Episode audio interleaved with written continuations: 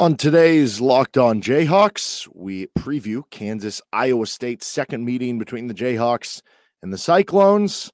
How's this one going to go? Well, you are Locked On Jayhawks, your daily podcast on the Kansas Jayhawks, part of the Locked On Podcast Network. Your team every day.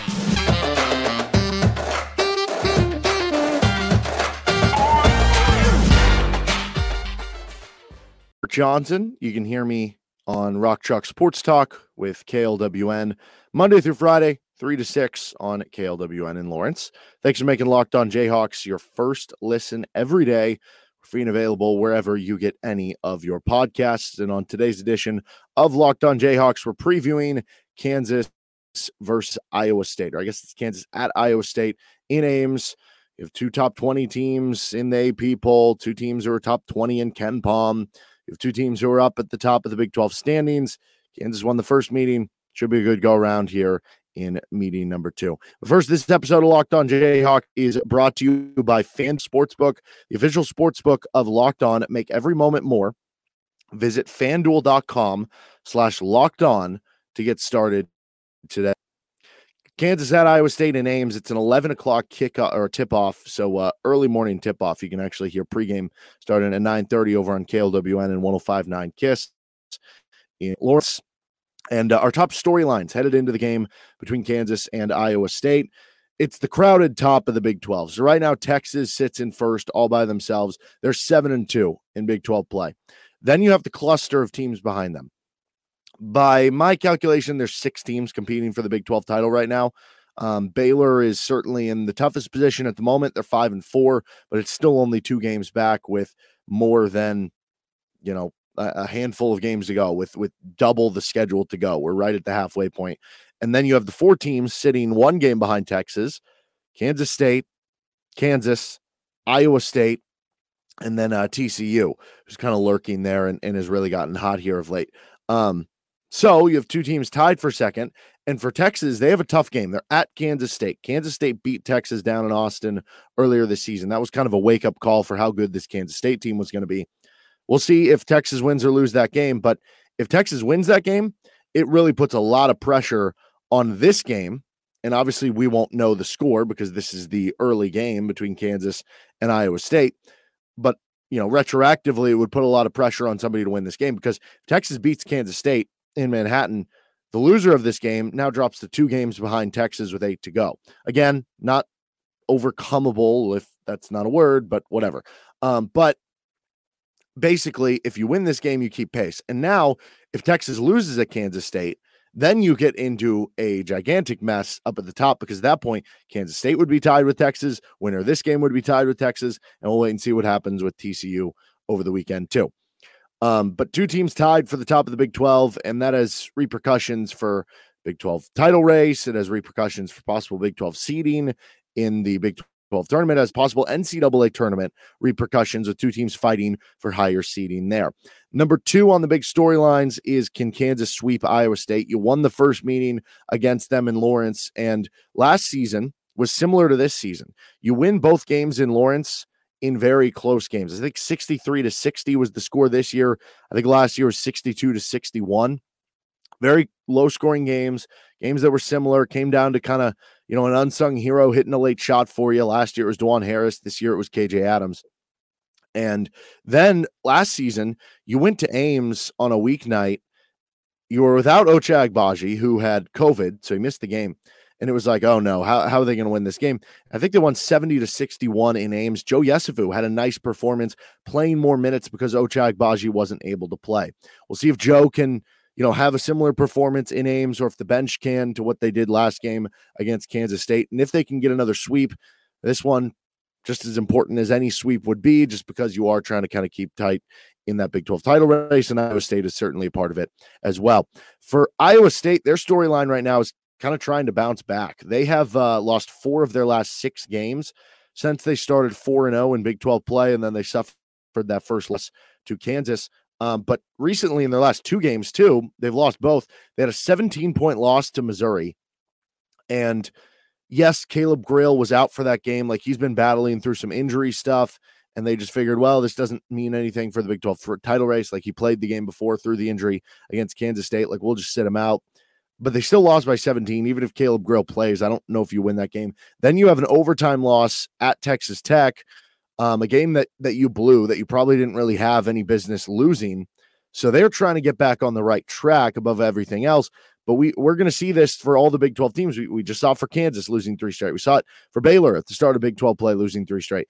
The Big 12, the schedule is so difficult that if you even have one little thing go wrong, you even have one little bad stretch of play, you're going to get punished for it in the loss column. You're not just going to have a stretch where you go, oh man, maybe we went two and two instead of going three and one or four. Now go 0 and 4 in those games. And, and we're seeing that the last couple games, maybe for Iowa State, just kind of a tough schedule. But uh, we'll see if they can bounce back. For Kansas, they're looking to kind of stay on a roll after getting off of their bounce back.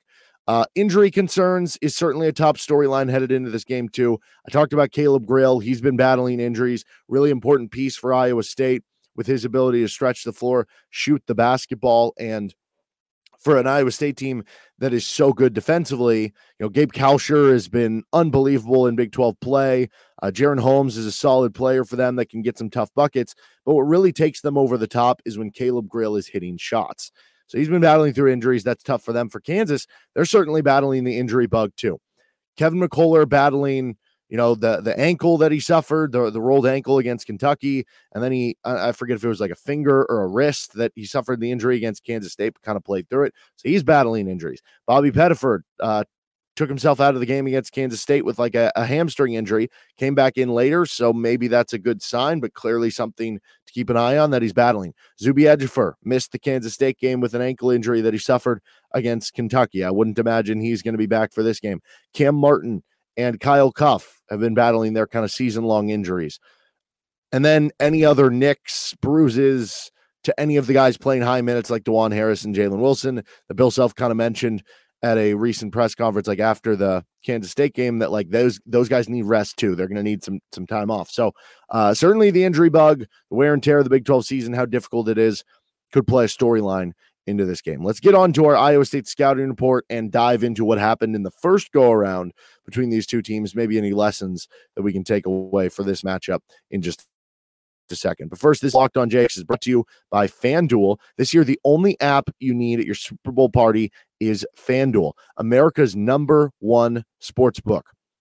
We're really excited about our new sports betting partner for Locked On because they are the number one sports book in America with FanDuel. And if you're new, that's even better. They have so many great features that make betting on sports fun and super easy. Download FanDuel now so you can bet Super Bowl 57 with a no sweat first bet. You get up to $3,000 back in bonus bets if your first bet doesn't win. They let you bet on everything from money line to point spreads, who's going to score a touchdown. Um, I know I like betting on uh, with with some of the games of who's going to score 10 plus points, who's going to score 15 plus points. You can take over under rebounds and do these same game parlays to make the games a little bit more fun.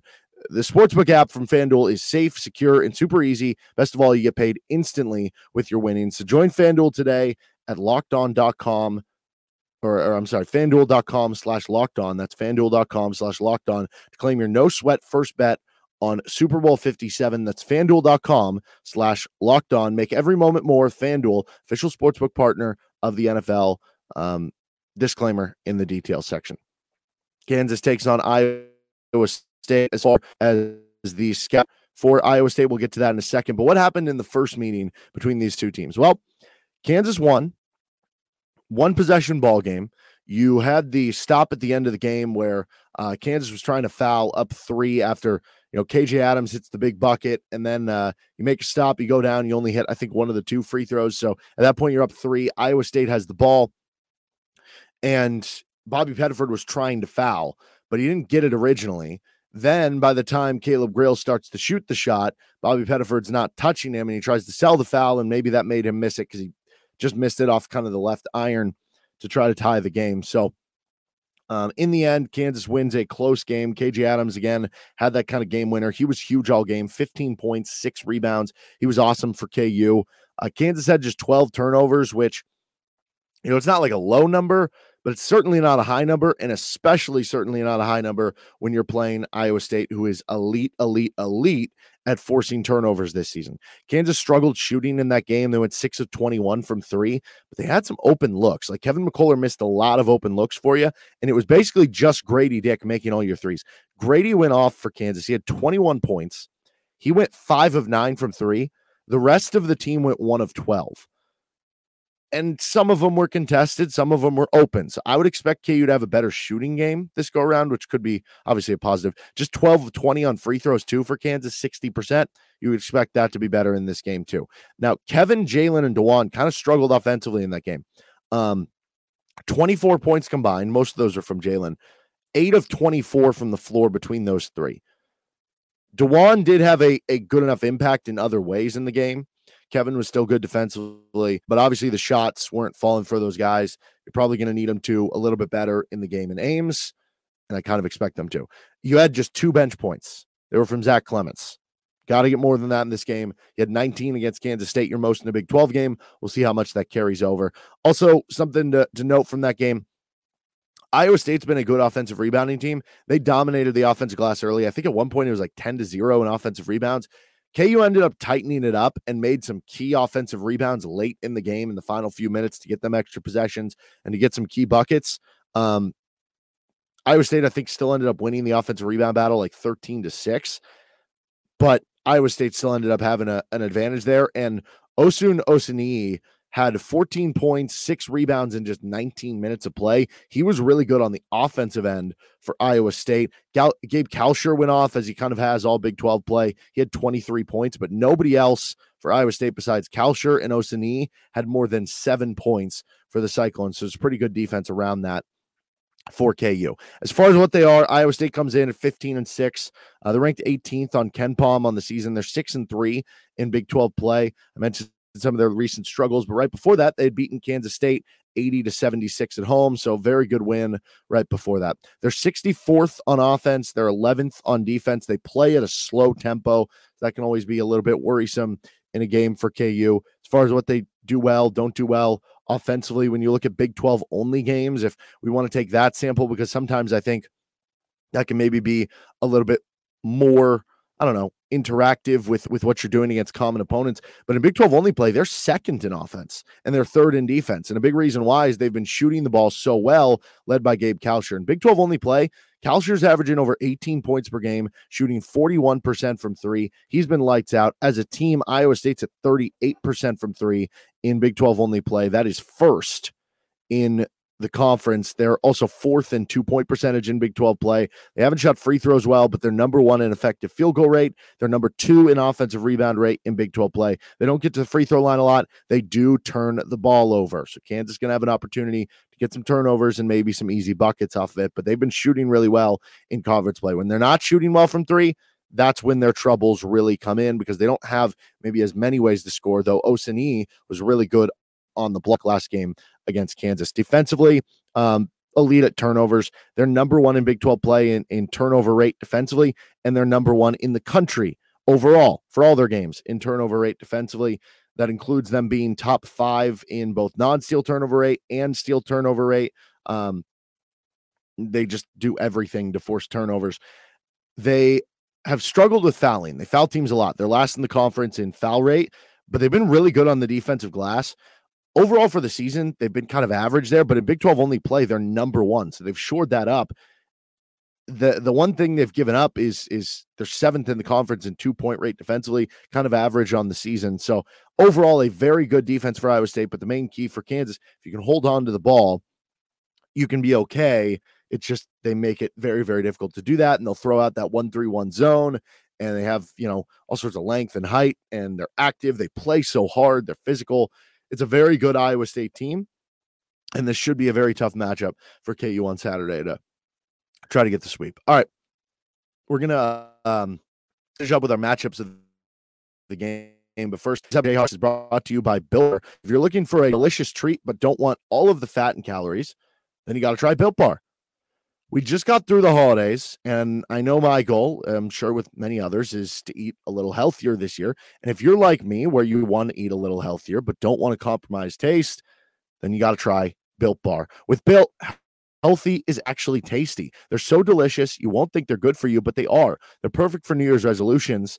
They're covered in 100% real chocolate and they come in unbelievable flavors like churro, peanut butter brownie, and coconut almond. But back to the healthy part, they have amazing macros and they're only 130 calories with four grams and a whopping 17 grams. So good for you too. And now you don't need to wait around. You know, for years, been talking about you can order them at built.com. And to be clear, you can order them at built.com whenever you want, but you can also go into the store, go to Walmart or Sam's Club, and find your built bars today. You can get a four bar box at Walmart, got cookies and cream, double chocolate, coconut puffs, or you can go to Sam's Club, get a 13 bar box, hit flavors like brownie batter, churro, later with Built Bar. Finishing things up with our matchups of the game here. Uh, by the way, I am going to be out of town on Monday, so I won't have a reaction show up for Iowa State. I am going to pre record a preview for the Texas game that's going to come out on Sunday. So I won't know the result of the Iowa State game. We won't be able to factor that in, but it'll at least give you a little bit of a preview of that Texas game. And then on Tuesday, we'll recap both Iowa State and Texas um, moving ahead. Maybe we'll split it up into two episodes. Maybe we'll do it all into one. I don't know. Um, but just keep an eye for that. And that would be why there won't be an episode out on Monday. So, matchups of the game for Iowa State. Number one, Dajuan Harris versus the Iowa State pressure. Kansas had just 12 turnovers against Iowa State. That's a really good number against a team who is number one in the country in forcing turnovers.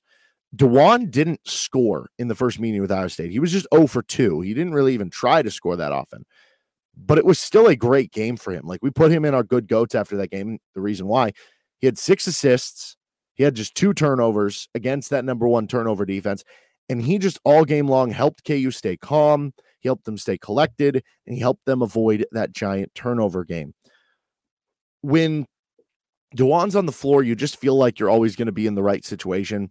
And when you're going up against a team like Iowa State, you really need him to be that guy. And he was in that game. And he converted all his energy to playing defense and to, you know, facilitating, getting them right their spots, uh, avoiding that huge turnover game. And that was important for KU. And they were able to win because of it.